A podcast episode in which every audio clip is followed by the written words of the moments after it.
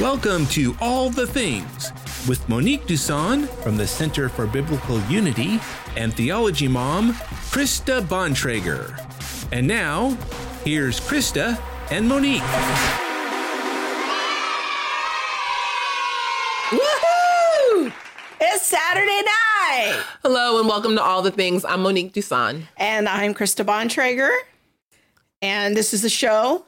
Well, you, you are you also known as Theology Oh, also known as Theology Mom. Is that what you're waiting for? I'm just trying to do things how we always do it. Okay. this is the show where we talk about all the things related to God, the Bible, and real life. yes. And helping us on the show tonight and every Saturday night is the one and only Bob Bontrager. Oh, he's sporting his For the Martyrs hat. All right. March for the Martyrs is coming up next weekend in Washington, D.C. That's where our daughter, uh, Emily, works in as a journalist talking about the persecuted church. Yes. So- yes, yes. Um, we are live. We're back home. We made it. Oh, I forgot. I was like, Last we're always here. No, we were at the Airbnb. no, we were at the Airbnb. Oh my gosh, what an awesome Airbnb in Irondale.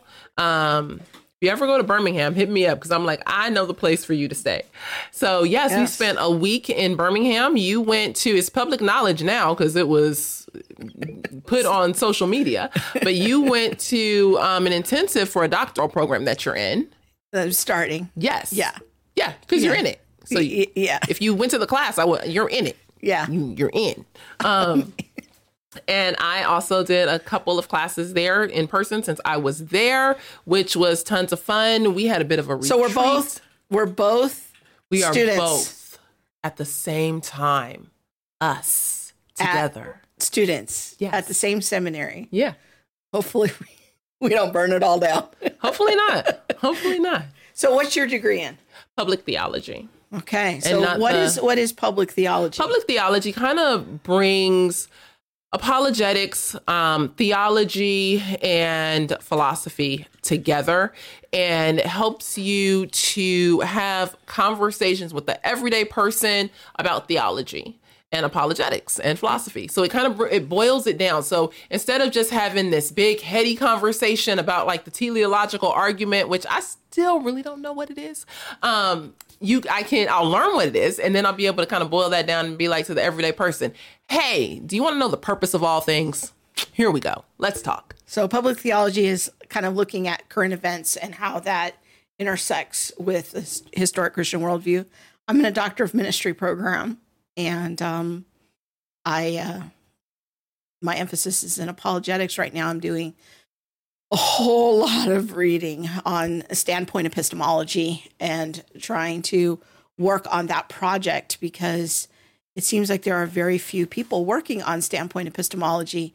As I mentioned last week on this show, and somebody emailed me, thank you, Mr. Michael, who has been working on this. And we had a wonderful Zoom call yesterday, and he sent me, he's saved me about 100 hours of research. He sent me a whole bunch of journal articles, and I said yes and amen to that. So, working on standpoint epistemology, which in popular language is when you hear things like the black perspective on XYZ or The white perspective. the white perspective or um you know there's a white interpretation of the bible and a black interpretation of the bible uh or these a Latin interpretation. Yeah. these are cues that you you are talking about something called standpoint epistemology so that is what i'm working on right now Would it be considered like your theological intersection? kinda yeah, Yeah. That, that you have special knowledge based on your melanin so Oh, I have special knowledge. I don't know if it's based on my melanin, but I, I don't even know if we should call it knowledge. hey, Esther Myers is joining us from England. Hey. All right. Awesome. So that reminds us that we are live right now. So we do want to invite you to add your voice to the conversation or whatever frivolity you want to call this. I don't know if it qualifies as a conversation yet. Um, but we do actually read the comments on the live stream and uh, try to incorporate them into the show. Tonight's moderators helping everybody on the stream is Allison Wardrip. and the one and only Laura Hartley. So we also want to uh, ask you to uh, help support the show. Easiest thing to do is make a comment, hit the thumbs up. That really helps the algorithms. That's a baseline thing that everybody should be able to do. Share the show, um, or as Monique likes to do, share it with a few of your enemies and um, get the word out there. And this show is brought to you by the Center for Biblical Unity, the Theology Mom podcast, and Family 210 Clothing. And our Family 210 shirt tonight is Truth Has No Color. Hey, that's really relevant for standpoint epistemology. Yes. We actually have the crazy idea that there's such a thing as transcendent truth. yes. You know, I feel like if you really want to start to irritate people, just wear that shirt. just wear it, like wear it on an airplane. Yeah. Truth has no color. You can offend so many people all at one time. Not so, that we should be seeking to offend. I know my shirt says love, but petty. the petty side of me. Petty Mo. Like, we love her. Yes. She's she's still being sanctified every day by Jesus. So about $10 of every uh, sale goes to help support our family or the ministry, depending on what you buy. So go get your merch. All right. What are we doing tonight? Tonight we're doing worship. I'm so excited. This is a topic you have been wanting to do for a while. I have. Talking about worship. I have wanted to, I love to worship. Like, it is my heart and passion. I love, love, love worship. And, you know, before I moved over into uh, the historic vein of Christianity, I listened to a lot of different worship music and just, you know, didn't realize that I was singing songs that were basically just about me. I call those I, the Jesus love songs worship. Yeah. Well, you know, it's like it, it it feels good. It sounds good. I'm like, yes, I, I really like this. Um, but as I, you know, dug deeper into scripture over the last three years and have gotten into seminary classes and understanding like how do you um, read the Bible, how do you um, do proper hermeneutics and things like that, as I have listened to the same music that I loved, loved, loved, now I'm like, oh, you said what? I don't think that means what you think it means, boo boo. And so I've wanted just to be able to have a conversation about worship. One of my main questions is what in the world, like, how are we getting our lyrics, people? Like, is it just what feels good to me? What kind of lifts my spirit? Um, and like, it's got a good beat. I can dance to it. Hey, I can shout to it. Don't play no games. But, you know, in, in worship I like is our chant. Oh. Because I'm Anglican. there you go. If if you if worship if in worship the highest goal is to make sure that you feel good or that you know we, we can say like oh I got in during worship today. Well, you know is that the highest goal or is the highest goal to give it away to get it out to to really um, come before the Lord and to worship Him and sing songs about Him and who He is and His glory and splendor. So, yeah, things I've been just kind of working on the last couple years. Awesome. Looking forward to it. But first, I have to say hi to Justin Davis. Stop playing with me. Where you been? Where boy? my cousin at? Where you been? Glad to see you on the stream tonight. Yes. Yes. All right. Oh my gosh, and Elaine Voss is here. I'm so glad she's here because she also helps lead worship sings, and plays, and at does, her church. Yes. Yeah. That's awesome. All right. So let's bring on our friends Seth and Nerva to now, the show. Yes. Do you remember when we first met them? Yeah. Yes, right? At uh, Impact, Impact 360. 360. Yeah. Yeah. They were there leading the worship. And I was like, who is this? What is going on? Didn't nobody tell me. I so welcome know. to welcome to our shenanigans, you two. Well, we're glad to Thank be part of the shenanigans so tonight. Thanks for having, having us. Yay! So, uh, just to start out, give us the like one to two minute introduction. Who is Seth and Nerva? Where do y'all come from? What do y'all do? How'd y'all meet? Like, I got questions. Well, they can't uh, cover all that in one uh, minute. Uh, you can cover it in two. Right. I'll give you the Nerva perspective. So we'll do a little standpoint tonight, and I'll and then I'll make corrections. Ah! Here we go. Go ahead, baby. You know, Seth and Nerva, we are husband and wife. Uh, we met on the road doing music professionally. We had um, made careers out of being background singers in the Christian and gospel industry, and we actually met at a Billy Graham crusade in San Diego at Qualcomm Stadium. back in the early 2000s. And from there, we became friends. Um, got married maybe two to three years later, love. Is that yeah, true? And I'll, then, t- I'll talk about right. that. And so um, we are, we do ministry, we do music ministry, we speak, we travel, we, we um, love the church, we love the body of Christ, and we go out as God sends us. Currently, I'm working at Liberty University as an assistant professor in their School of Music, and we still do yeah. music and record and travel and all of that. Yeah, we have a group called Seth and Nerva. Nerva's been writing songs because I just kind of quit writing songs lately. um, but we're about to come out with a new EP that we're really excited about. And next month, uh, I think a song drops. But yep. yeah, I would say I would just add to that. Um, in fact, I feel in my spirit that somebody's on this chat even tonight.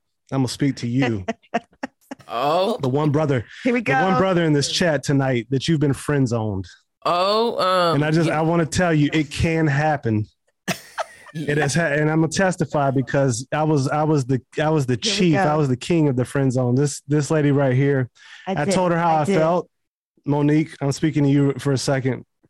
You'll appreciate this. I finally worked up the courage to tell her how I felt after traveling on the road with her for, you know, several months, and she, she basically said, no, it's not going to work. So I rebutted her case and like I, I gave her my best stuff, hey. and she said she said it wasn't going to happen. so, anyways, um, I went to I was going to Africa for a few weeks to do some music with a gospel artist named Donnie McClurkin. Got back and I was like, I'm never going to talk to her again. And um, she texted me. I ignored it. She called me and I answered it because I thought I've been praying hard in Africa, and I know God answers uh, prayers in Africa in a, in, a, in a higher way and so I said, the Lord, the Lord changed her mind. I thought he changed her mind, but she still just wanted to be friends. But anyways, three months later, I don't know, something happened. I'm, I'm, I don't know what happened. What happened, babe? She, she saw her wicked ways and repented and uh, came into the kingdom of light and uh, we got married. And so we've been married now 16 years, 16 years, 16 years, man. So it's yeah. been, it's been awesome. And we're, we love uh, just getting to do ministry together and, and all kind of stuff. So excited to be here with you, with you all tonight. But well, somebody, look at you. Somebody need to hear that word though, because you're in the friend zone right now. So you in the friends. You, they singing that song. I fell right. down, but I got up. Go ahead with Donnie. Come on, don't play with Donnie. We fell down, but we got up. Yes. Listen, get back uh-huh. up again. Oh my word. Yes, yes, yes. Some of y'all need to stay in the friend zone. Listen, because a friend is just a husband who fell down, but got up. Let me stop. There she oh no, goes. a husband is just a friend. Yes, right? who fell down, but got You need to stop and take an offering and pray right now for somebody. Because Won't he do it? Yes. if y'all are not familiar with Donnie McClurkin, that is is is is gospel. He That's he been around for a long time. Yes, yep, yep. So we met Seth and Nerva at Impact 360. They helped out with the worship during the yeah. summer camp. Yes. And then they were there again this summer. Yes. So we got to see them again. That was, was like, ah!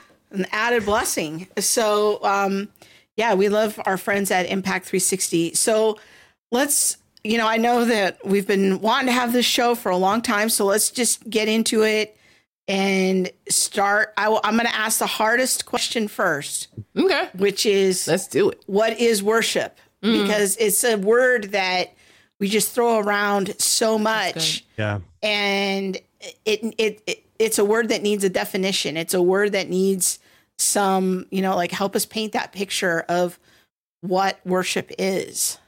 Mm-hmm. Yeah, so typically, even when we do impact, we'll we'll ask the students that question the first night, and so we want to get them thinking about like what is a good definition for that because definitions are so important. Um, and you know, you'll you'll inevitably, I think, usually the first or second person will say, you know, it's a lifestyle, and that's true. Like we we typically will refer that to worship in the broad sense or the broad definition of worship, coming straight from Romans twelve. You know, Therefore, present your your bodies as a as a living sacrifice, holy and pleasing to God. And he says, this is your spiritual worship. Um, and so that is like worship in the first sense is your whole life lived for God. But there are uh, other, you know, a lot, a lot of other passages in the Bible that talk about worship in a more specific way. And so sometimes we'll call that the, the narrow definition, and it'll say, you know, someone bowed and they worshiped God, or they prayed and they worshiped, they sung and they worshiped. And um, you know, the the way that we sometimes summarize that, there's a, there's a good definition I think in the Life with God Bible, and it says expressing in words, music, rituals, and even silent adoration the greatness, beauty, and goodness of God. by means of which we enter into the supernatural reality of his glory. Um, and then Louis Giglio gives kind of a simple definition that I think is good, but he says worship is our response, mm-hmm. both corporate and personal, to, to God for who he is and what he's done. And it's expressed in and by the things we say and the way we live. So that kind of captures, you know, the broad and, and narrow sense of the definition. And yeah, I think that's that's a pretty good starting point. Yeah, I um I like that, and you know the the response to God, and mm-hmm. but if if what I'm hearing in your definition, it sounds like it's something extremely Christian. Mm. You know, are Christians then in your thought the only ones who worship? Oh, that's a yeah, good question. Yeah. Um I am probably giving like a specifically Christian definition before. Yeah, did you have something I would, to add to that? I would start that answer by saying, you know, there, there's an assumption in that question that all Christians worship. And so um, we all know Christians who seemingly at times don't worship the God of the Bible. But Monique, I would love to go back to something you said earlier. You said you love worship. And I think it's because you love God. Hmm. And to love worship is to love God. The object of your worship is is what you worship, and to love the God of the Bible, Jesus Christ, um, God the Father, God the Son, and God the Holy Spirit. I think it begins there. You talked about the response. It's the appropriate response to um, God's revealed nature and character and power. And I think things get casual when um, we lose sight of his character. We, we mm. lose sight of his holiness.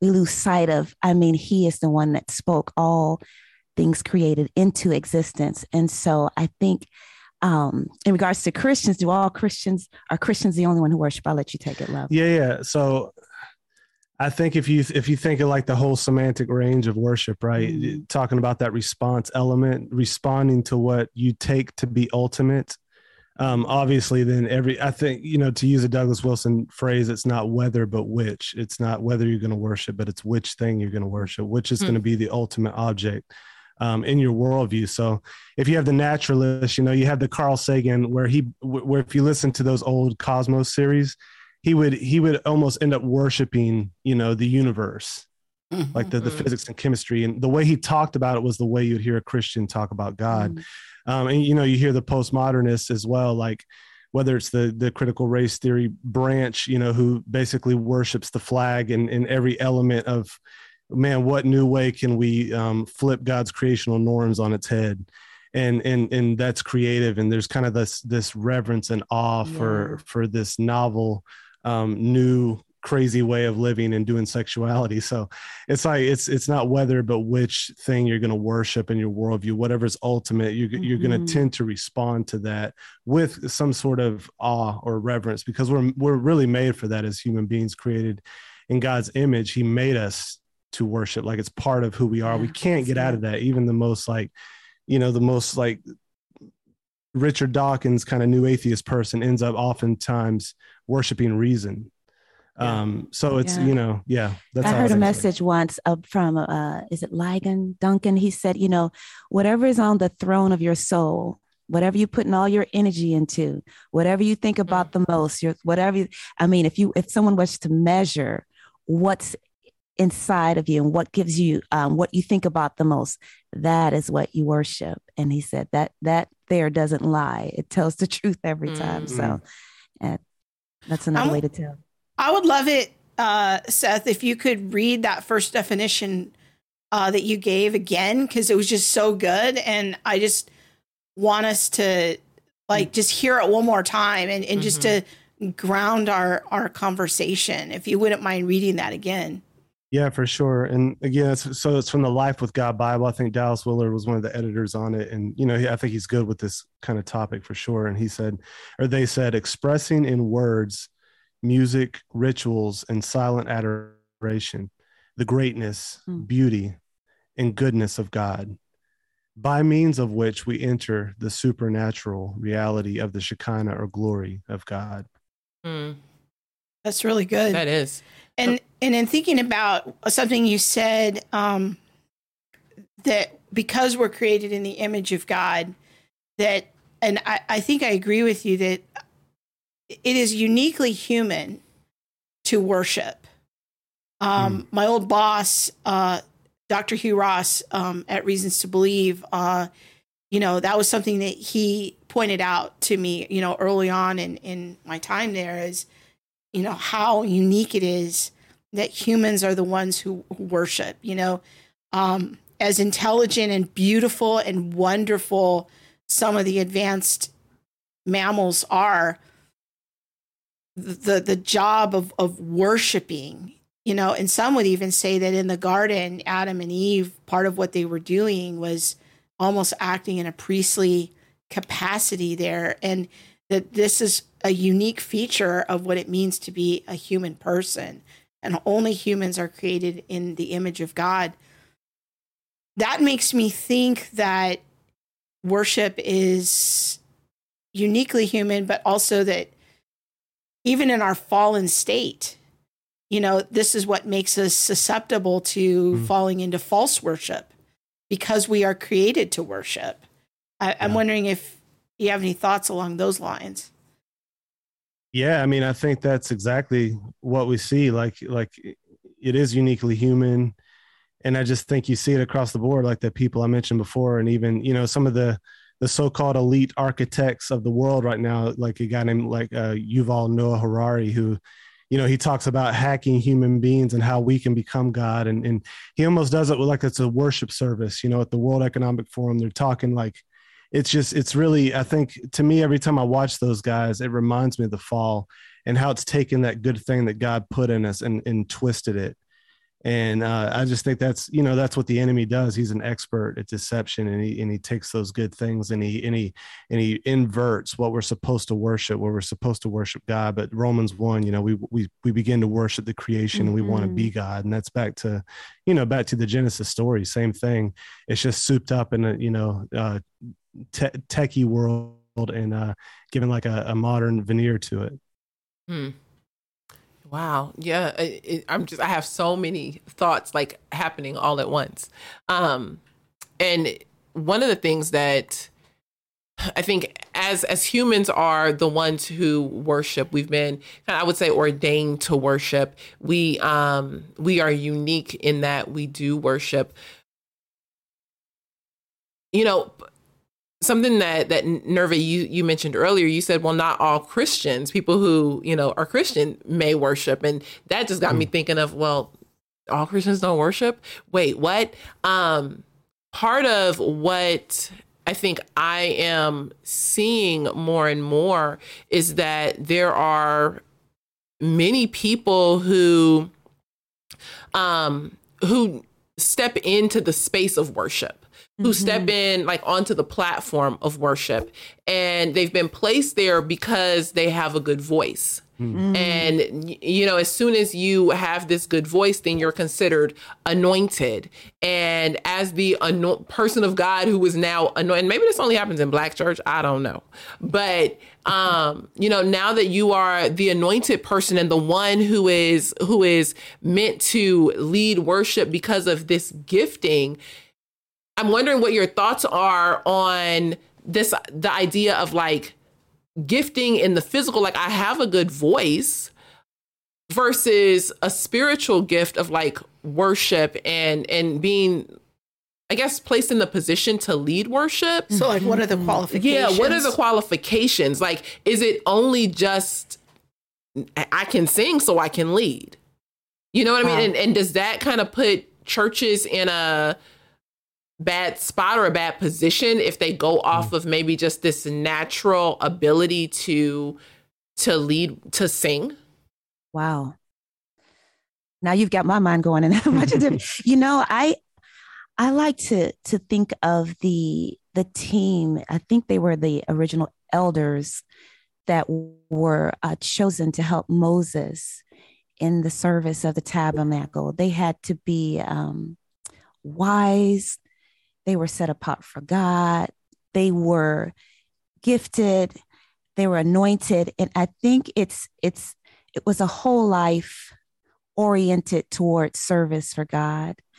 And I think today's uh, worship is so focused on the music and so focused on the singing that it has become a little bit um, imbalanced, in my opinion, where yes, God loves singing. He commands us to sing, make a joyful noise, come before his presence with singing. However, I think um, if not careful, the emotionalism that we experience in church, which is a beautiful thing, can be um, counted as the anointing. And I think that happens a lot.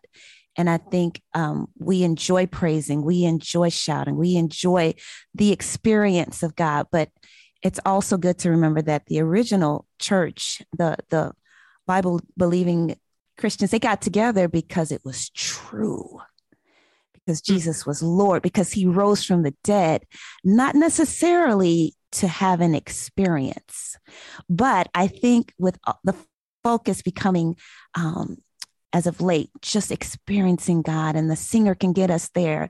And when they hit that note and when they shout, um, that's quote unquote the anointing. And I think that's two separate things for sure. Hmm. Did you want to add to that, Seth? Or yeah, I might add to that. I was, uh, you know, when you're thinking about the word anointing, you guys always do such a good job with this. But another thing as good as like definitions. What does mm-hmm. that mean, like biblically speaking? Because mm. Nerva just said this true. Like you, it's easy to confuse giftedness with anointing. And so I was, you know, I, I have never done like a major word study on that or anything, um, and just kind of had the same vague idea that everybody. But I, but I was looking it up this week a little bit, and just the idea of, if in the Old Testament, especially being consecrated or set apart from God, it also like um, denoted like eh, being given authority it was it was like a positional mm. thing. So a king would be anointed. That, that would mean man this this is this is the chosen person for this. And sometimes the effect of the thing anointed would be um that it would be like this special thing. But that's picked up in the new testament. And you know it's brought into this idea that you would see anointing oil being used in prayer. And it was like the the gifts of the the spirit the, the grace of god would be with it. And and this connects to sort of like what Dallas Willard used to say about grace, and grace is it's the uh, it's sort of the gap between what we can do on our own and the outcome that that God produces mm. from that. And so he would call it incommensurability between the two. That was where God's grace was the empowering. And that's kind of like the picture of anointing that you see in the New Testament. It's like it's God doing something beyond what you can do in your own person. And I think that's why people will sometimes mistake the emotion they feel um, when someone sings so incredibly, like, or they're so talented, they'll automatically think, man, that's the spirit of God, like gracing this person to do um, this amazing thing. And it might be, but it's kind of tricky. I don't know if you've ever done like the where you mine for gems at those old, uh, like, you know, like in the mountains, like we used to do that as a kid. And as a kid, you think everything that shines is like valuable, right? And so you you make that mistake and I think it's just a common mistake people make is like, man, because they're they're a great singer, that therefore there's something really um, there's something spiritually anointing.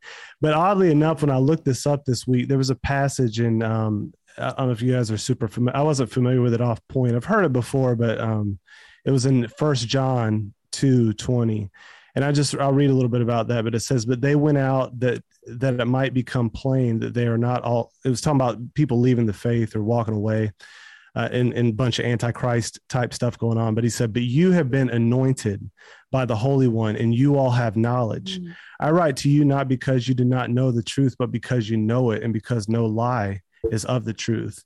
And he goes on down the road and he says, uh, This is verse 23 No one who denies the Son has the Father. Whoever confesses the Son has the Father also let what you heard from the beginning abide in you. If what you heard from the beginning abides in you, then you too will abide in the Son, the Father. And he says in 27, but the anointing that you receive from him abides in you, and you have no need that anyone should teach you, but as the anointing teaches you about everything. So, anyways, the idea here is there's there's a connection between anointing and discerning the truth and i think like in that mm-hmm. sense like you guys are anointed as teachers like you you are like god has anointed you to cut through all the noise and the lies and, and, and, and to present truth. And sometimes we just think about it, like Nerva said, in this kind of emotional, ecstatic experience, but the anointing is for the work of God and, and for the, every position that he gives us. So it's just basically this idea that he gives us, he graces us to do something that we can't do in our own strength. Hmm. Wow, that's really deep. Yeah. That gives me a lot to think about there. Um, I think, you know, another tension in in that kind of the all right, defining worship, figuring out who's called to be the leader, but then there's also the other tension of creating quality music. I mean, I yep. think that you know the artistic component of it and this is something that Monique and I have been talking about lately um, as a new conversation between us is the importance of art and artistic yep. expression to express ideas and mm. you know storytelling good storytelling is important because um, if you just have a lot of philosophical ideas but you can't get them to the regular people yeah. then they're just going to stay up here but art is a key vehicle to taking the philosophy and getting it out to the regular people. I always say worship music is one of the main ways that that people in the pews are catechized. Mm. You know, and whether or not they have good theology or more superficial theology, a lot of their theology is shaped by those worship yeah. lyrics. And yet, you know, there's there's that tension of theological faithfulness mm-hmm. and good quality art. Um, I'm just wondering if you guys have any thoughts about about managing that tension. We don't have any thoughts about that. I'm just. I sure. I would love to hear some wow. nervous thoughts. I don't, I don't know. you know, I I was I I I think there's a scripture here I want to share when this is of when Moses was uh, receiving instruction from God, and then he began to collect the offerings from the Israelites in order to build the tabernacle. And it speaks of um, Moses said, Moses then said to the Israelites, Look, the Lord has appointed by name Bezalel, son of Uri, son of Ur, of the tribe of Judah. He has filled him with God's spirit, with wisdom and understanding and ability of every kind to craft to design and he does he did artistic work and with gold and silver and bronze. And I, that made that reminded me that god definitely has um, or will impart a skill a wisdom and anointing on persons for the work of the body of christ in a skillful manner. And when you consider creation is the most amazing creation and most, most um, glorious um, act of creativity, God definitely cares about beauty and art and and and doing things in an artful manner. He called here uh, Bezalel to who who was skilled mm. to come build the tabernacle. So in regards to music, you know, it speaks of singing skillfully before the Lord, playing skillfully. So, but I don't I don't believe that God would um, omit the posture of the heart above the skill. I think mm. the two work hand in hand that these people gave to the Lord freely and willfully. So there's a um, motives matter, you know what I mean? When creating. And so I think a beautiful worship song, like you said, really can be used of God to really draw people to him. And when it's beautiful, it's just glorious and it points you back to him. Beauty is of the Lord. Um, good art is from God. And so I, I would say that God definitely appreciates or cares about good art to his name, to his glory. Um, what gets tricky is when we put the creation before mm. the God of of of creation. And so yeah. That's a tricky part. What do you say to that no that's good i will add to something um, so one of the i think you're right krista that one of the functions of worship is to catechize. Mm. um, not the only function but that is one of the major ones. And i think so i'll, I'll tell you guys a story story time. Um, so we were with a worship label for a long time, uh, not a long time, a couple years, and they were awesome. Like great experience there overall. But some of the conversations like we, we would have conversations with high level industry people and so what has happened is worship music has become like a, a merchandised Ooh. commodity For sure. and so when that happens you get an industry set up now when you have an industry set up it may or may not go in line in the same line as like biblical teleology. so the purpose uh, gets set maybe in a different direction. And I think this will let you know kind of one of the directions that creates that tension. So we would meet with like major people that'd be like, oh, okay, you got it. You got your, your lyrics have to be ambiguous enough because it has to reach beyond denominational lines. Um, music can't be too complicated because your average church, you know, of, of you know 75 to 100 people has to be able to play this on a sunday morning pretty close to what it actually is so based on that you're writing for these top 40 or top 100 ccli charts and they know what they're talking about. They know what works. Like the, the industry has um, it has a formula to it and by and large it tends to work toward their goal. But the problem is that goal obviously if you do that you can see why that that's not going to help you catechize very well with um, rich deep theology or even accurate theology because it's going to swim in the world of ambiguity. And then musically with the art um, form, especially in the CCM world. It's different in Black Gospel. It's a it's a bit of a different thing. There's more uh, chordal uh, variables allowed because because your average church in the Black Gospel side can play anything. So mm-hmm. it's just a different situation. But in, yeah. in the CCM world, you know, you you hear the classic one four five six minor, mm-hmm. occasional two minor um, and you got to work with that. And and so it's just is the way it is. When you're doing that you're going to be restricted in the ability mm. to kind of like explore um, artistically. And there there are people that do that great. I don't mean to take away from some of the worship artists like who who do that that thing very well.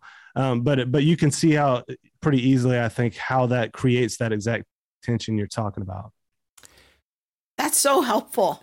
Like just giving insight into the mechanics mm-hmm. of uh you know where we're at in in the machine if you will the system of of how a lot of these songs are made um I, yeah, yeah, it was there was something said um you know around keeping it a bit ambiguous so that it can be shared between denominations and on one hand i can see you know depending on what the lyrics are i can see yeah. you know how that could potentially right. be helpful but you know, my first thought is, well, how much do we create this this um you know ambiguity? Or how thin do we thread the gospel? How thin do we thread yeah. the songs that we're singing about? Because at some point and this could just be me and y'all can correct me i'm not the worship leader. Um you know how thin do we do we thread it? And at some point are we trading um, the truth of scripture and the truth of the gospel in order to be able to sell a song. Yeah, and I, I would jump in on that because um, there's a parallel probably too to mm-hmm. writing books. Um, were you going to say something like that? But I was thinking of like William Lane Craig many years ago said he met with some publishers and they were saying, "Hey, we we need more books with postmodern thinking in them," and he was like, "No." Like I'm not going to do that even if it pays. Like we've, I think that that's part of what we feel like, man. Even if it works pragmatically, does that mean we should do it? Obviously not. Like we've we've got to do mm. what's right, even if it means not making as much money. And so really it, it, comes down to the individual artist and your walk with the Lord and really wrestling with that because I think that you're right, Monique, like there is that line. And and this is just one fruit of of a root, you know, that that really the church growth movement. Yeah. And it, you know, there's a whole chapter that Gary Black did on the on Dallas Willard's proto evangelical faith, where he talks about that movement and how it's really geared toward the person, the the pew as a consumer, Yep. And mm. um, everything is built towards entertaining them to get the three B's butts, bucks, and baptisms. and mm. so you got to get people coming back. And so if you're doing worship with that in mind, you've lost the game. Like the it's you've already set off on the wrong course. And if you're doing preaching from that, it's the same thing.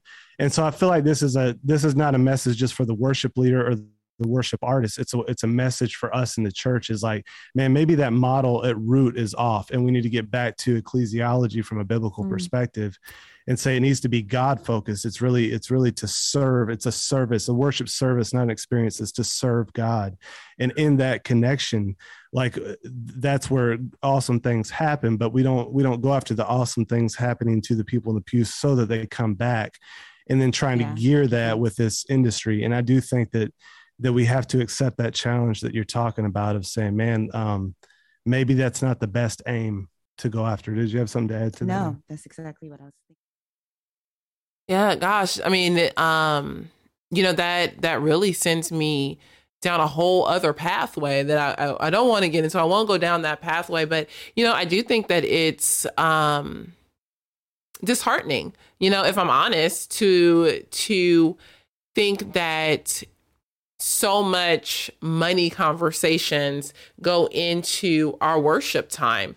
And mm-hmm. how many pastors how many you know people who are even just sitting in the pews understand all of the the mechanisms. You know what'd you say? It was but but but butts bucks and baptisms. You know that's what everything is geared toward. But how about we gear things toward you know discipleship that we gear mm. things toward um a, a, true understanding of the scriptures and how to live a life that reflects um you know the principles and tenets of scripture so yeah, thanks for that because that that was truly helpful, really insightful. Yeah, um, and I and I don't mean to broad brush every artist either that they're all motivated by that, but I'm just but I, but I am saying like the industry itself, it, it's it, if you if you're not going to do that, you almost have to get out of it. Like it's really hard to stay in it and maintain it. Some people do that, but I think you're right, man. We all the way down, like every part from the pastors to the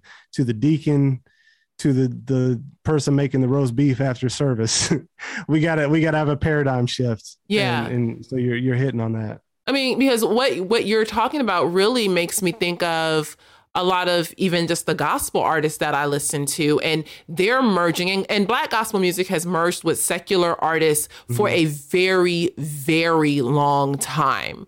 Um, yeah. But if, I mean, just recently, uh, about a month ago, you know, Beyonce um sample the Clark sisters song. But you yeah. know, last year or the year before, I think it was Tasha Cobbs had Nicki Minaj on on her one of her songs. And it's like there is this, you know, what's gonna sell.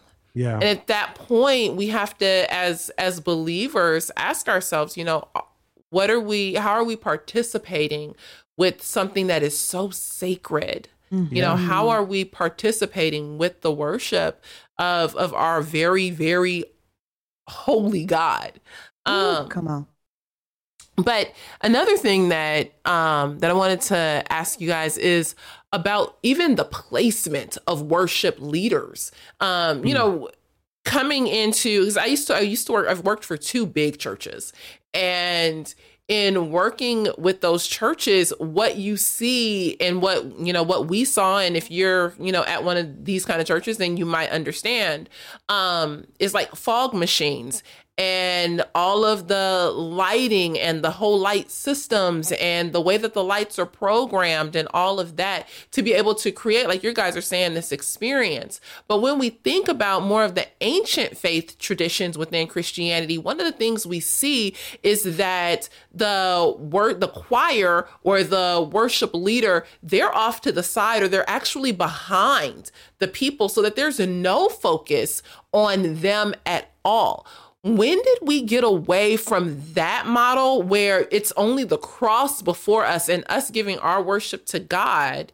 And, and and when did we get away from that to exchange it for almost this like concert mentality? Gosh. When did we when right? did that happen? that shift? You know, I don't know exactly when.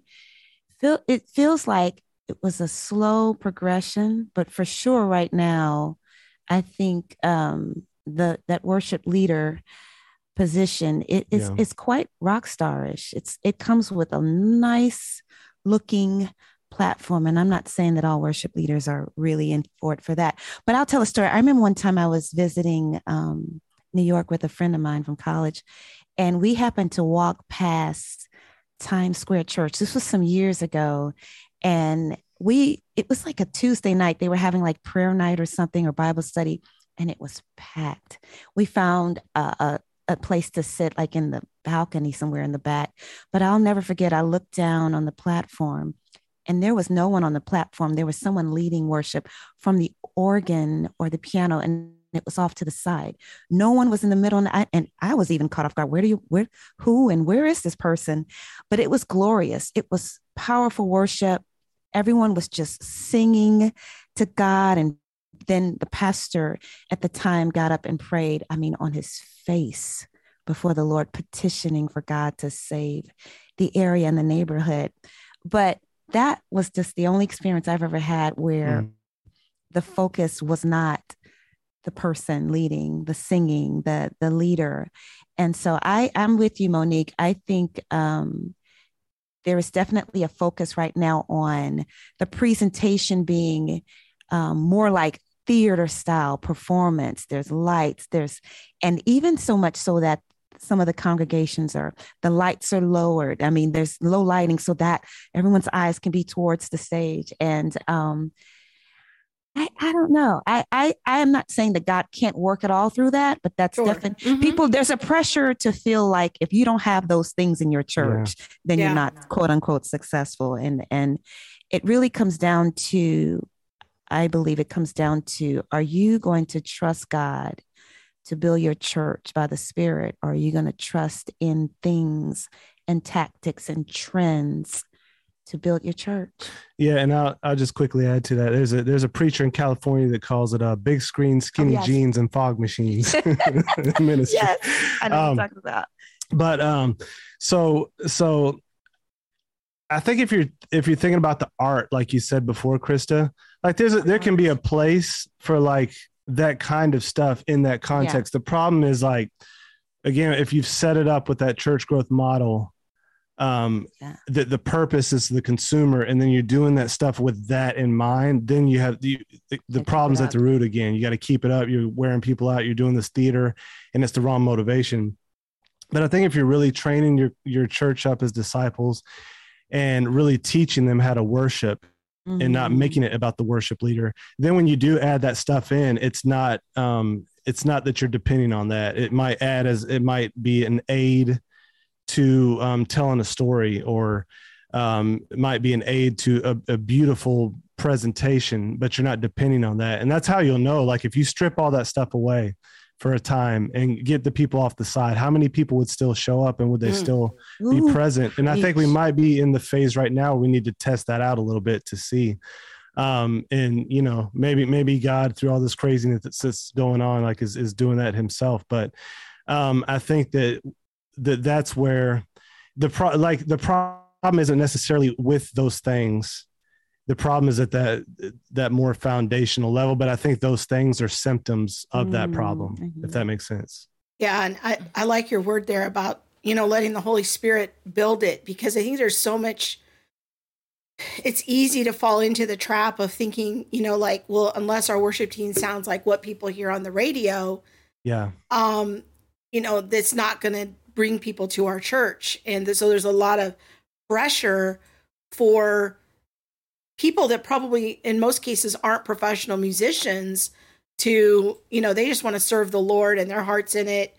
Um but there's a pressure like you got to sound like this big production you know that people hear on the radio. And so you know in the, in the mega church model you know where churches are more fluent and have can sometimes even hire professional musicians yeah. and and have more staging and lighting and stuff that's there's a certain group of people that that's going to be highly appealing to and, and they will choose a church based on that yep and i guess maybe one of the themes in exploring this in the show is that i'm hoping people will have a more nuanced thought process about worship and, and maybe even surfacing some of their own biases that mm. that that they've had now something i've noticed just in our conversation here you guys uh, don't talk like normal worship leaders. Like you guys have some other types of ideas and vocabulary that you are interacting with, which makes me think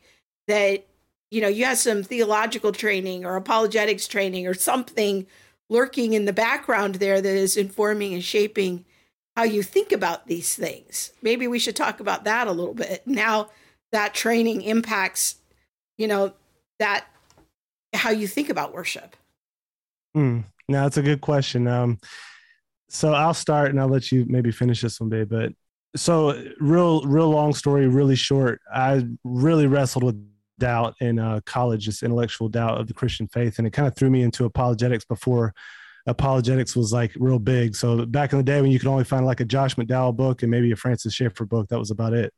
Um, but um, I was working, just threw me into that, and and through that process, it was a it was it's still on. I mean, of course, always ongoing, but it was a good 15 years of really, really even into our marriage wrestling through those kinds of things. And I do feel like it um it led me into a much deeper biblical mm. worship. And so I think theology going into it and, and really wrestling through those things is, is, is key to worship. Because you know if how do you respond to who god is and what he's done if you don't know who he is and if you don't know who he's what he's done? Mm. and so part of that is you know just getting into the the the biblical narrative and really wrestling those things down. For me it has an apologetic bent just because of my own struggles. It doesn't necessarily have to be like that for everybody but i think with the the level of biblical um, illiteracy in our culture it's we've seen it in the industry and and it can it can be like that with worship leaders as well because they have a passion for music and they love god but it's not always um, seen to be high up on the level of priority mm-hmm. for worship leaders to be um, theologically sound, theologically equipped, and theologically deep. But I, I have found in my own life to be a, a, a key, um, even even in leading others into worship. It's a it's a very helpful tool to to be able to like Monique was saying, or like public theology, like how do you take these great concepts, you know, um, the omnipotence of God and bring that into worship in a, in a way that people can understand. All those kinds of things are helpful. Did you have anything you want to add to that? Yeah, my quick journey is I, I didn't grow up in a Christian home. I got born again in college. And um, I began to to go to church, learn about God a little bit. But uh, I, I would say the bulk of my adoration and worship was more like loving God with my heart. When I met Seth and his struggle or his his studies splashed splashed onto me, so to speak, and he brought into my life loving God with all of my mind and reading and diving into apologetics and um, he would take me alongside him with, to some of these conferences and it would just was so impactful, life changing, and currently taking courses at Liberty University. Um, the more you learn about God, I mean, the more you will be in awe of Him, and it will certainly impact your worship. You won't depend on the worship leader or your favorite song to come on in service, and you don't necessarily have to be in church to to worship. And so that's my short version of yeah, the journey. Love that. God. Hmm. I, man, it just it leads me to so many other questions because one thought that I've had is I, if if Krista ruled the world, uh, before people would start writing worship songs, they would have two or three classes in theology, mm-hmm. so that hire could, this woman. uh, you know, I uh, that yes. that would be me, and um, I guess sure. I, I I love it that to make a space in our local churches for people who are artistic and have talent to be able to use that talent for the glory of God.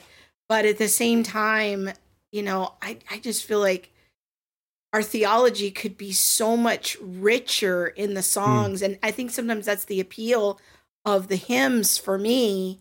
Yeah. Um, and, and that's not to say that some hymns don't have bad theology. And some hymns have bad music. Like some of them sound, I, they're the roller skating hymns, is what I call them. They sound like they would be good at a roller skating rink.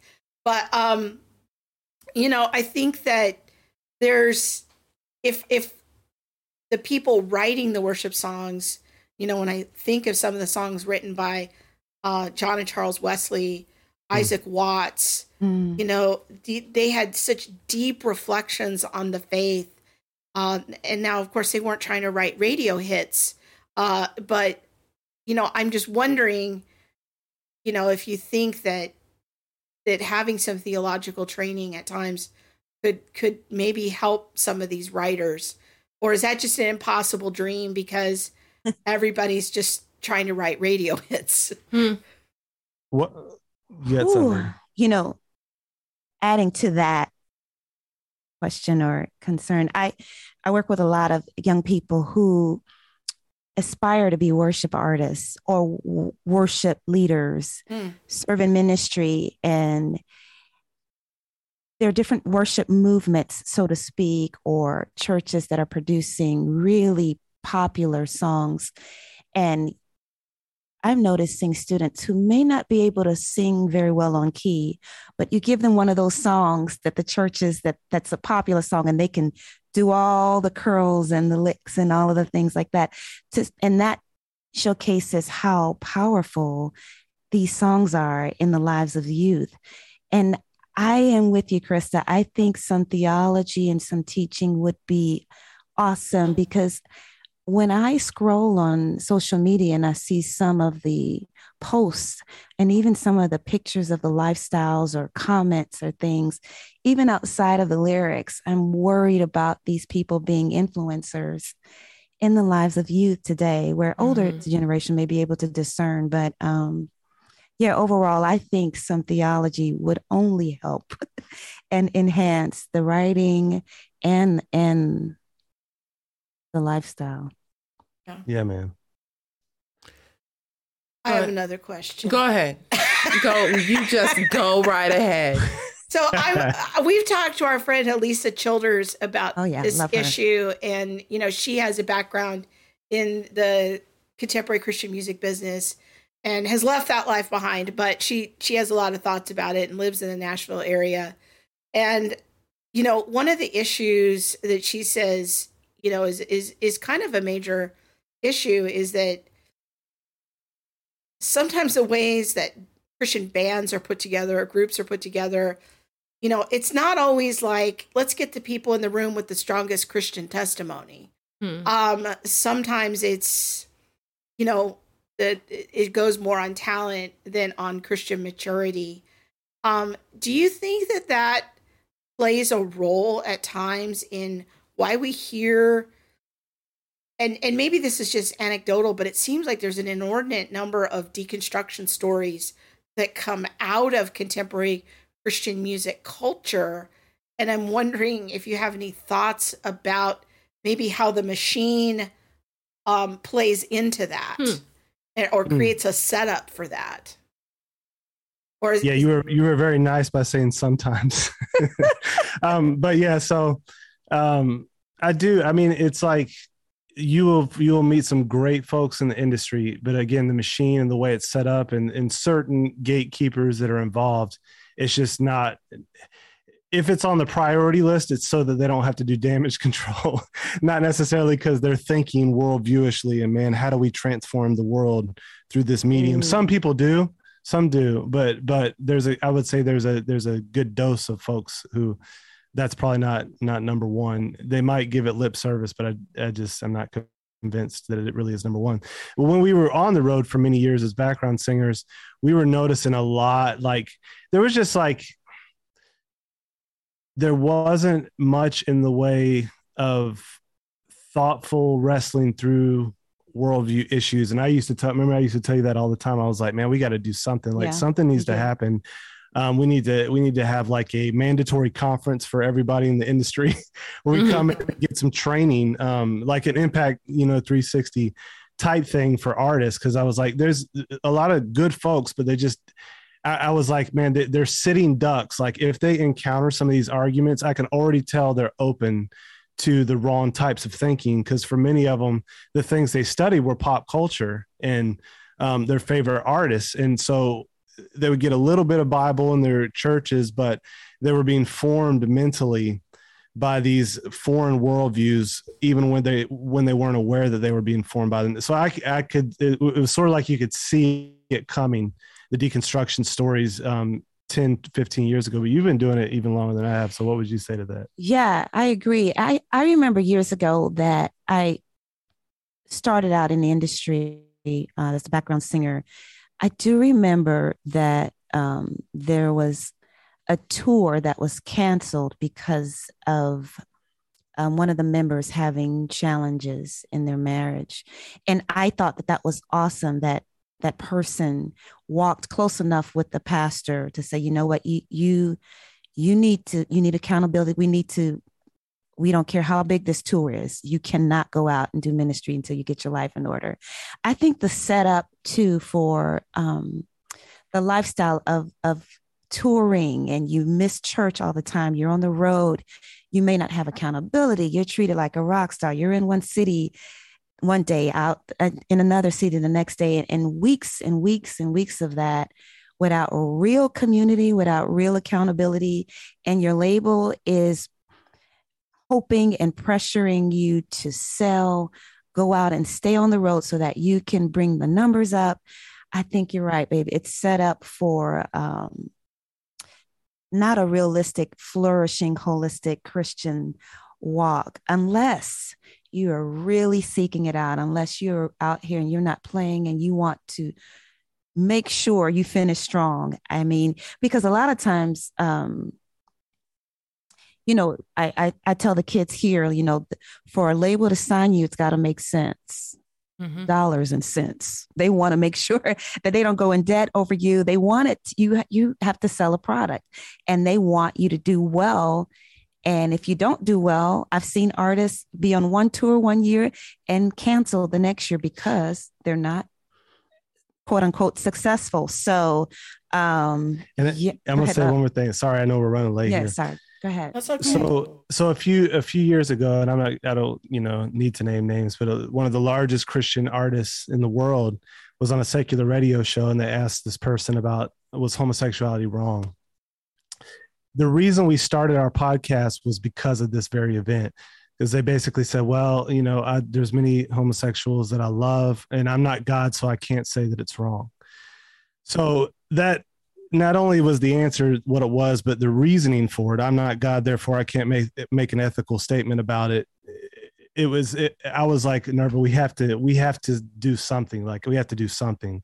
So we started our podcast in response to that. And I know for a fact that there was a high level apologist who deals with this stuff that reached out to this person's label to say, hey, let me help them, and no response from the label and so that's the kind of like that's the kind of stuff that not even the the artists themselves but i get worked up about because i'm like man like that's and again that's just one fruit of of many um and but if we're if we're not concerned to raise up the people that are that are having so much influence in the world and and with young believers if we're not concerned as labels to it, hopefully they've they've responded by this point. I pray they have, and maybe they have. Maybe maybe they did something else besides respond to this one person's reaching out. So I can't say that they haven't.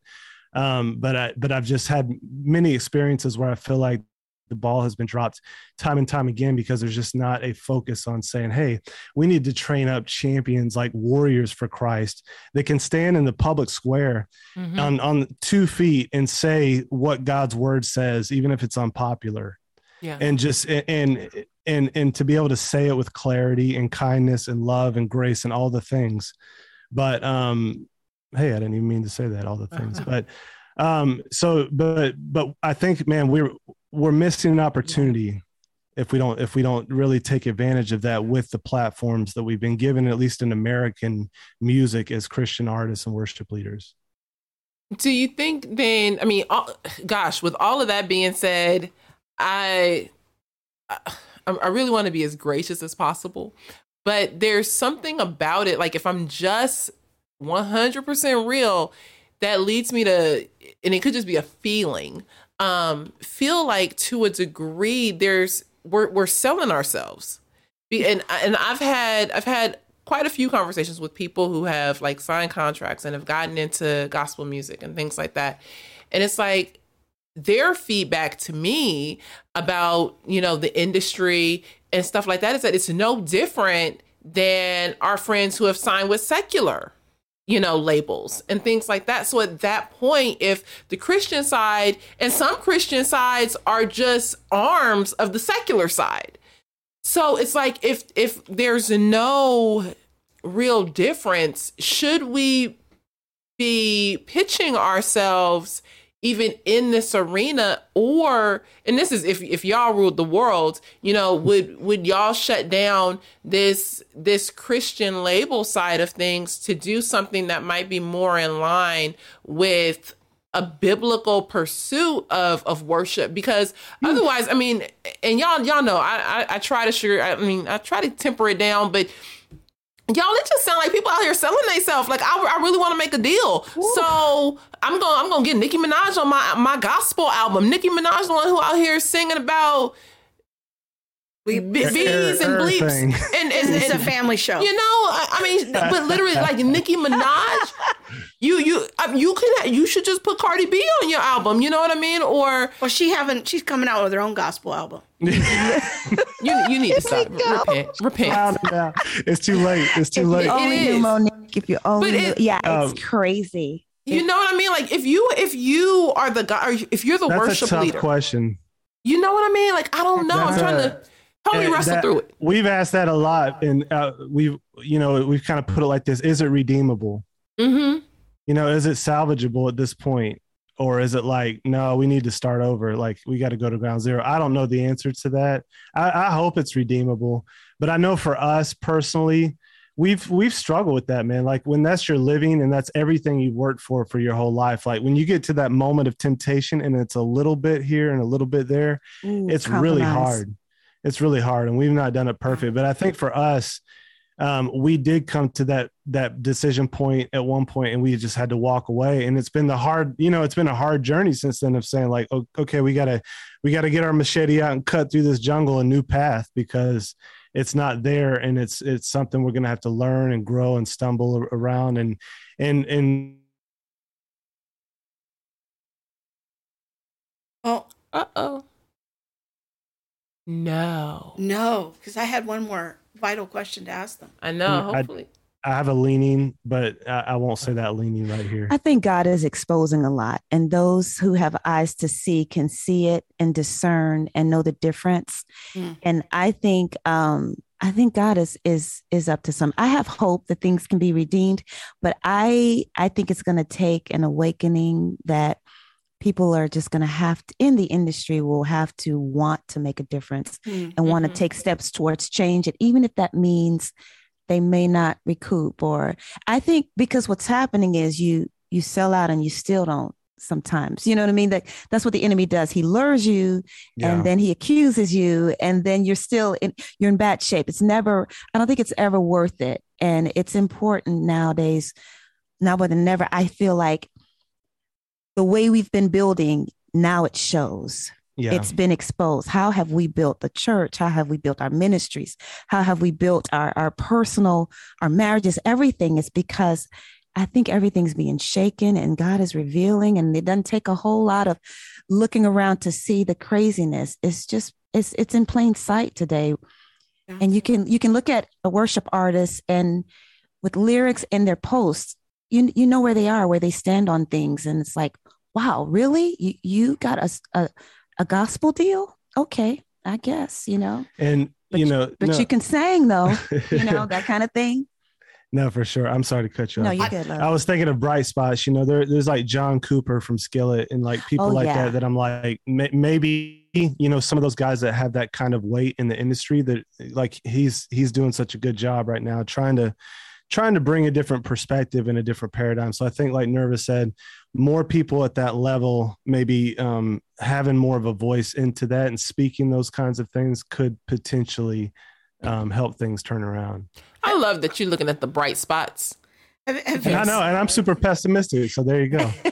have you ever um, thought about like starting some kind of, and this is the bad version of this idea, but some kind of artist boot camp where you in, invite artists to come and learn about theology and apologetics and kind of turn the whole thing on its head in training you know talented people um up front. Like have you ever thought about doing that Yeah, actually, I have. I mean, I haven't put it down on like paper and like really made anything serious happen. But that when when we were traveling in the industry a lot, I, I, I told I had that dream. Like I was pitching it to a couple different people in the industry. Like, hey, can we go to like the Cove or something, or get get away and, and do like a three day training worldview in the arts and, and stuff like that. So I have, I, you know, you're you're inspiring me to maybe pick that back up. And, oh, I, I I bless that. I I mm. really think you should run with that, and mm-hmm. even if it starts small,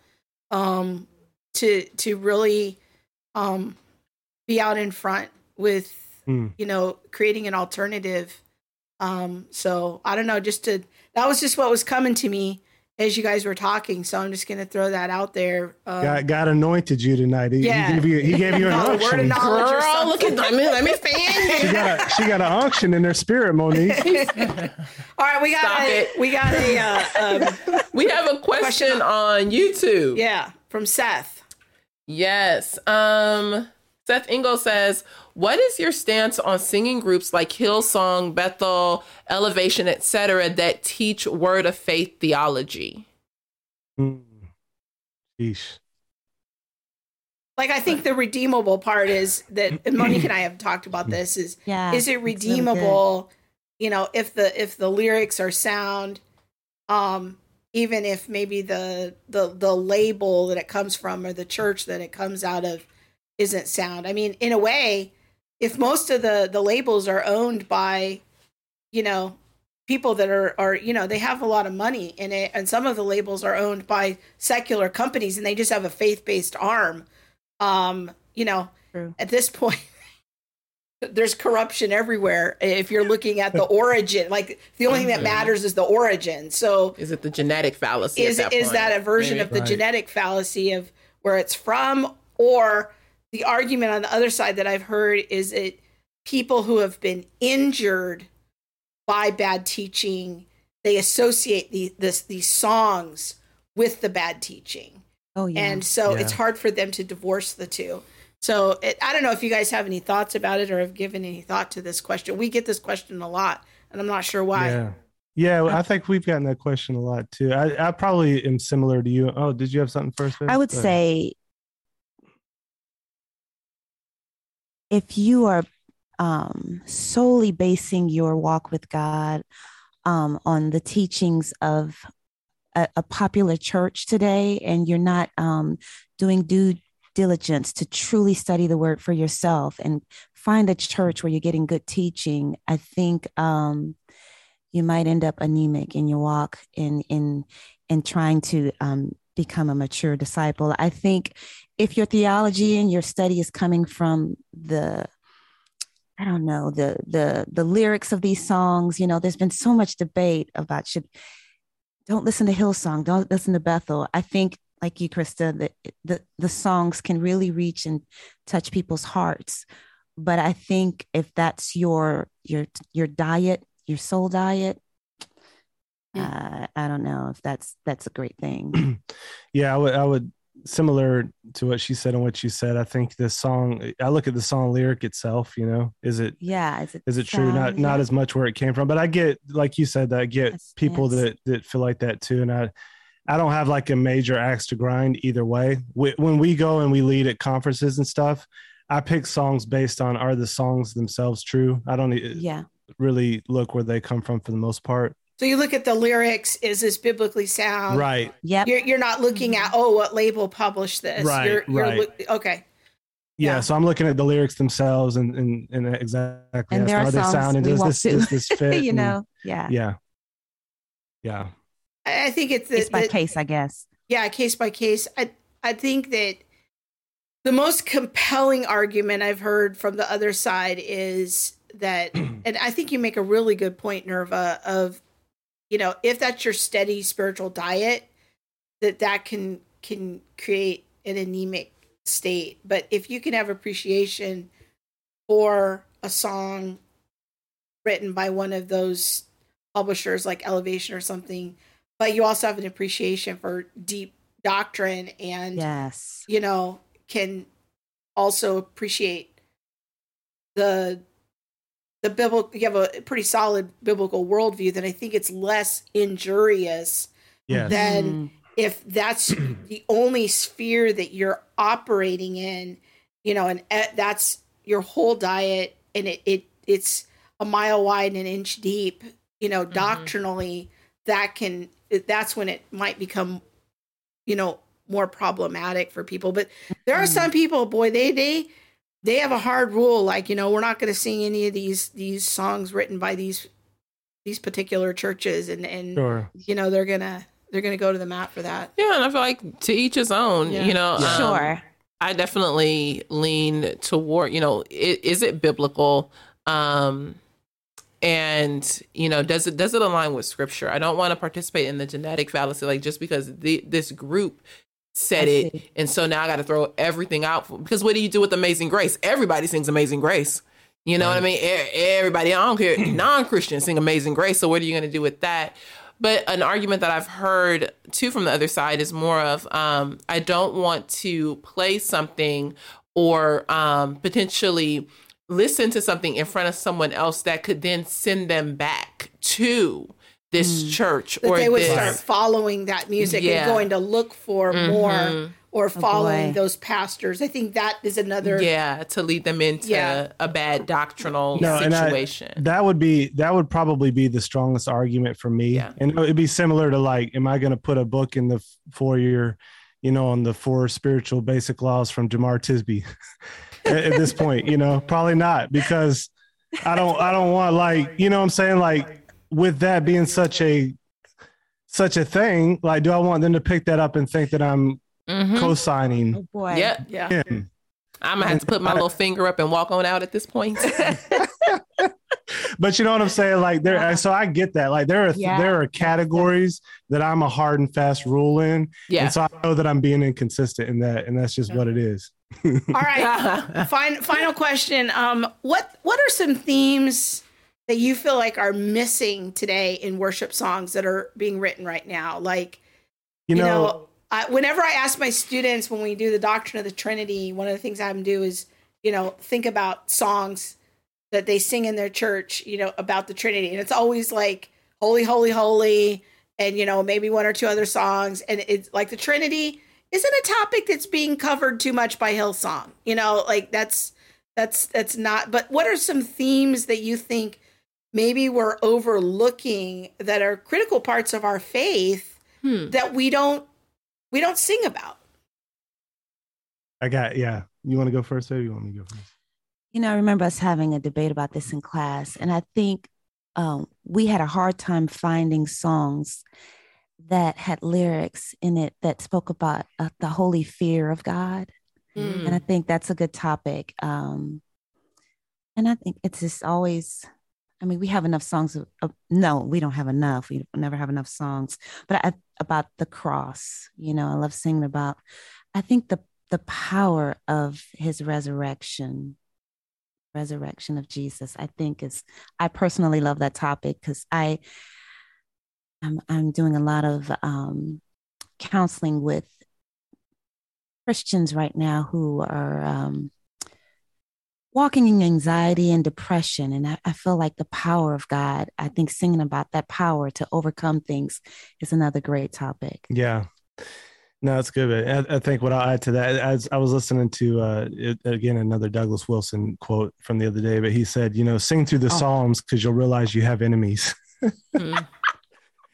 And so I think, you know, we forget we have enemies um, because many of us are trying so hard not to that we make more of an enemy with God than with the world. But mm. I think that um, it's like, I think the the idea of war, spiritual war. I used to hate those songs too as a kid, man. Like those those when everything sounded like those minor songs. We rush on the city, they run on the wall. Uh, anyways, probably nobody else knows those but me. No, um, I, I, used to hate those songs, man. But but now I'm like, you know, I think we could probably use a little bit more of like those victory um, fight songs, songs that do express like the the the hard truths of the that we are in a spiritual war. Did you have mm. something to mm. add to that? Yeah, you know, I'd like to see more responses to um, you know, the the world lets you know where they stand regarding specific issues.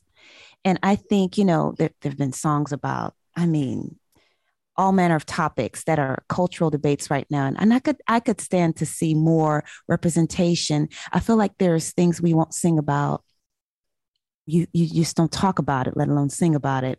Um, topics like abortion the redefinition of marriage. I would like to see more cultural um, issues addressed from the artistry from side, the artistry from the artery, artistry side of the music industry Hmm. Christian music industry. No, it's good. I, I, I, bless you in that. That's a good one. I just saw yesterday, um, day before yesterday, a song about abortion, and it's awesome. called. Um, have y'all heard seen that song about the baby daddy?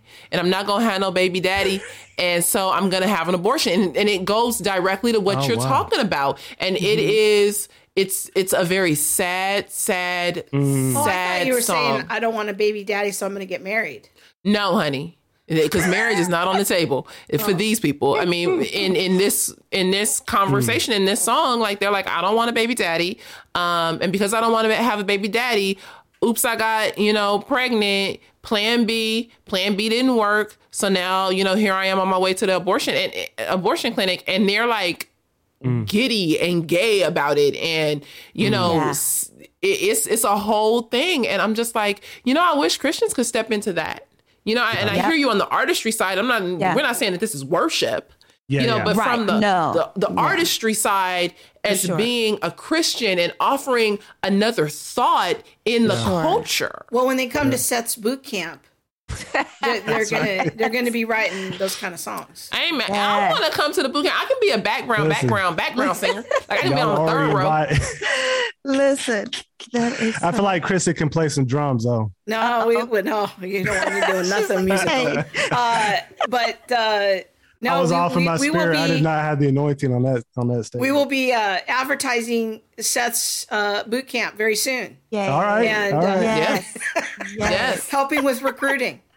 oh, let's do let's it. Let's go. So now, I okay. I have a request. Uh, hold on. We done. No, hold up. These people, it's like ten o'clock at night there. They young. All right. That's right. That's all good. They got the anointing. We already covered this. Okay, so look, the there's a question out there. Um, I want to say it's on Facebook, maybe from is it Jessica? I, I don't see it anymore. Jessica Brown, and she wants to know what exactly, pray tell, is a roller skating worship song. I'm gonna have to think about. What, well, girl, you gotta, got three seconds. Go no, ahead. Because if I have my hymn book and I could, I like to plunk. What I know it was the blood. The piano. No, there's usually there are hymns that are like written in the 50s. Yeah, I can't get to heaven on roller skates. No. wait, wait. So there's actual worship songs that talk about roller skates? I'm so confused. Well, you weren't a child in the 70s. No, I wasn't. I'm, I'm a lot older than you. I thought you was talking about y'all knowing the bounce to like yeah, I know where it was the blood. yeah, no, it, it, it, kind of that thing. Yes. Like they're, they're usually oh written in the fifties. I'm gonna make a roller skate remix to a song now. You gonna have to. You gonna have to. That's just for Krista. Yeah. Roller, roller oh, skate yes. remix coming your way. Gonna redo it. Just him. yes. Um, what, what's another one? At the cross, at the cross. Yeah at the cross. You could, yeah, yeah that could be like your. You'd be like at the cross, at the cross, and you got skirted out. Well, you know what's interesting is Monique and I have discovered that we have a lot of songs that we know from our childhood, but we sing versions. them completely different. oh wow! I They're totally different fun. tunes. So, so I'll be singing something, and she'll be like, "That's not how that goes." That is not. Right. That clap on that song. That's a rejoicing right. song. Right. So exactly. why are you singing it like it's a funeral song? Cross at the cross where I feel like Nate. No, hey, uh-uh. I say. I'm like, where is the beat? Let the beat drop. Exactly. Where's it at? Yeah. Oh, or she'll sing some songs really fast, and I'm like, no, that's a song you got to enter in on. You got to hey, go deep. Come on, somebody. Come on. Yeah, I, I, was, I was telling her it would make a funny podcast if we could come up with like four or five of these and, and then talk about how they're different. Yeah. Because we see them completely different. And yes, you know, the church where I grew up, predominantly white. And then she's like, that's not how that goes. Right. But that song, um, he's a wheel in the middle of the wheel. Do you know that song? Oh, that's the Jesus be a Jesus be a fence. No, not Jesus be a fence. I came, I came with you, and it's time for us to go because she talking about G- G- oh Jesus be a fence. Who sing Jesus be a fence? Jesus, G- Jesus be a fence all around me every day. So, hey, come on, uh, Monique, sing it. right? She said, "Dang, work it out." Come on, don't play with me. I love don't it. Don't play with me. Nah, don't, don't, don't, don't pump your girl up. I'll walk around this house all night come long. On, give us a verse. Give us a verse. uh, we no. Uh, uh-uh, uh Let me stop. Love it. Love it. Let it. me stop. Um, okay, so th- y'all, I'm so sad that this is the end. I don't so want much fun. We'll do we'll do part right. two sometime. That yeah, tell so now fun. tell everybody about your podcast and how yes. they can stay connected with you. Yeah, man. So it's uh it's Free Mind Podcast on YouTube or just freemind.fm online. And so we try to get one out a week just talking about this kind of stuff, culture, Bible, philosophy, theology, all that kind of stuff. Um, and also we do, like I said, music together, Seth and Nerva, probably like uh, Instagram is the, or, or, yeah, the website right there. Um, but and like I said, we're coming out with some new music. We're trying to put into practice some of the stuff we're saying, just trying uh, mm-hmm. uh, write, writing songs that are um, kind of confronting cultural ideologies from a biblical perspective. So try to get something out next month called Armor. It's about the armor of God, Ephesians six. So awesome. Yeah. I was just on your podcast. We just recorded. Yeah. That's right. Yes, so go yes. check out that last episode. Yes. Yes. yes. Ooh. Alisa just said, um, he's my rock, my rock, my sword, my shield. Yeah. Oh, won't he do it? How does that go? I never heard that song. Y- y'all sang it. Yeah, he's singing it. No, babe. Which I don't one know. is that? The, uh, Y'all don't know he's my rock, my rock, my Yeah, sword, yeah, and I'm shield. but he's Why don't you singing He's a wheel in the Honey. middle. No, because I can't do it. Yeah, you can. The wheel. If you sing it like that, I'm gonna turn off the lights. Why am I Now, blanking listen, on that song? I didn't We- You sing singing. it. no, I can't. Yes, you How's can. start? No, I cannot. How does that Hum a few bars.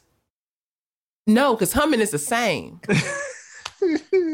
Uh-uh. I What, can't. how does I that know go, he'll babe? never, never left me. He's just a jewel that I have found. Keep going. That's all I remember. Yeah, then you gotta get the hallelujahs. Hallelujah. Hallelujah. I c- um I came to praise his name. I came Uh, praise his name. Hallelujah. Uh-huh, keep y'all. Hallelujah. Oh, it's I can do like Kirk Franklin just talk you Yeah, I through it because I can't That's sing. Right. Come I on, was on the road with hallelujah. Toby. He was on the road with Donnie. I don't know why I'm forgetting this song. I should never forget that song. Come on now. I can't remember it. I Is that I love to praise? No, that's a his- different Oh, one. sorry. That- See? I'm getting mixed up. No, that's the same one. I love to praise his holy name.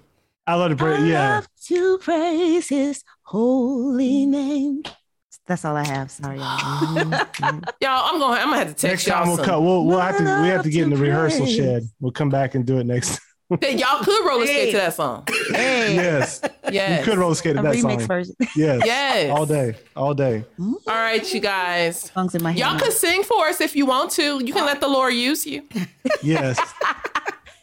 I want to hear Monique time. on another verse. Come on, Monique, right. give us another. She's a good another. singer. Right? She like to just- do a trio. She is. I can She tell. she just Love has a story in her head that she she doesn't she doesn't know I how to know sing. she could She sing. only I know she- So Give him a holy dance. yeah. Y'all. All All in the temple. right, you guys. Thank y'all. you Thank y'all so so much. fun. fun. This Yes, was so so fun. fun. Blessed All to right. be Doing y'all. this. We Bye-bye. appreciate it. Yeah, Take we'll care. see y'all next Good time. night. Bye.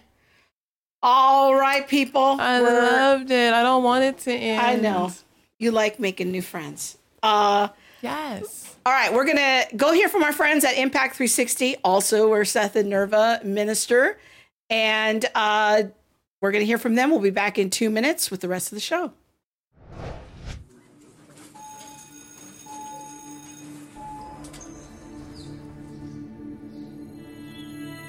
Everywhere I looked, everything I read, all the things the world told me about who I was, what I should like, it was all there. The thinking had been done for me. But what if you can't shake the feeling that you are destined to be something else? Someone else? Someone other than just popular. Or unpopular? The smart one, The jock. The Christian? the sinner, In the world today, how does anybody know who? Or what to be? or what to even know.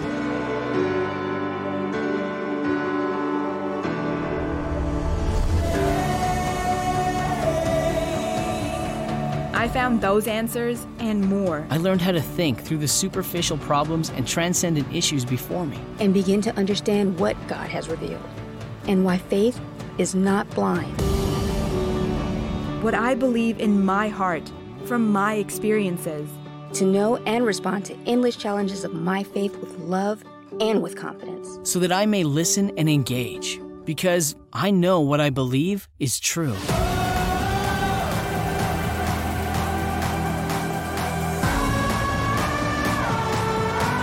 A community where you are transformed in your character as you discover your identity in Christ. And your God given calling. It's not only who you are, but where you should be.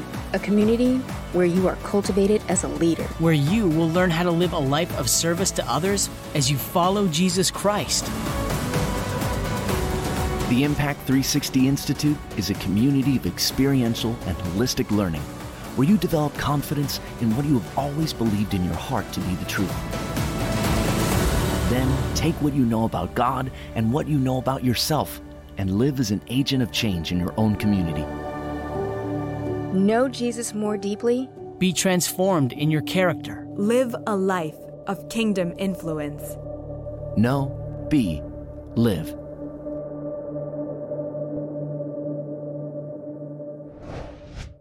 Okay, we back. Grateful for our friends at Impact 360 and the awesome work that they're doing with young people to really deeply instill a biblical worldview. We need like the Impact 360 meets art and worship Yes. camp. Yes. that Seth will be I- I organizing very soon. I agree with you. Yes. Now, um, We, we we have a programming note. Yes, we want to start to prep you now.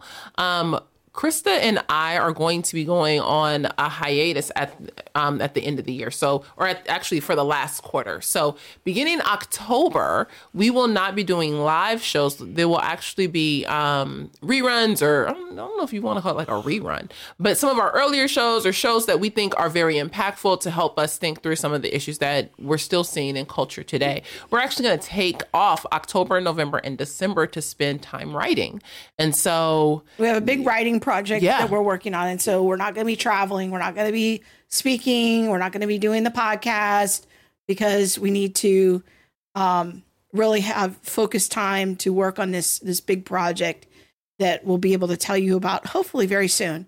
But um, in the meantime, Monique had the idea of bringing back some classic content uh, from the archives because we have some amazing shows that we did. We were doing the show long before George, George Floyd, Floyd, but the shows that we did before that um, have had very minimal exposure. So what we're going to be doing is uh, kind of putting those together in a revised version and um, putting them out there so that you can enjoy that content. So it's going to be fresh and new for most of you. Yeah. And so it'll be as if we have new shows, but they're just really, really old shows that only 35 people have seen. And um, just looking forward to revitalizing some of that amazing content in the month of October and the first half of November. some of you guys appreciate will appreciate seeing Diamond and Two Braids. And if you don't know who Diamond and Two Braids are, you're gonna have to watch some of the old shows to find out. Um, but yeah, so there is that, and I think that that's it for you know just wanting to make sure that you guys know what's happening. We will be back in January. Yeah, the show's Um, not going away. We're not going away. We're not going anywhere, so don't panic. We're just taking a little bit longer hiatus than we took last year simply because we have a big project that we're working on and so we need to have focus time. So we're going to still push out content throughout October and the first part of November up until Thanksgiving. yeah, up until Thanksgiving. So Yeah. So next week is going to be the grand finale for this season. Mm-hmm. And um did you did you get, you know, you know who? Did you get him? who? the the guy for the season finale. I don't know who you're talking about. The the the the, the guy that we were getting, the big name, Y'all, your uncle. no, I um, we talked about this. Did you get him? We talked about this. We we gonna have to go and have us a family meeting. So um, we got, we will have to have a conference post this show. Um, so thank you very much for being with us, and we were looking forward to seeing you next week. Bye, you guys. Bye. Thanks thanks for listening to All the Things. Be sure to subscribe to our website at allthethingsshow.com and find us on YouTube, Facebook, Instagram, or wherever you stream your podcast. Be sure to hit that subscribe button and the bell so you'll receive alerts when we post new shows. We'll see you next week.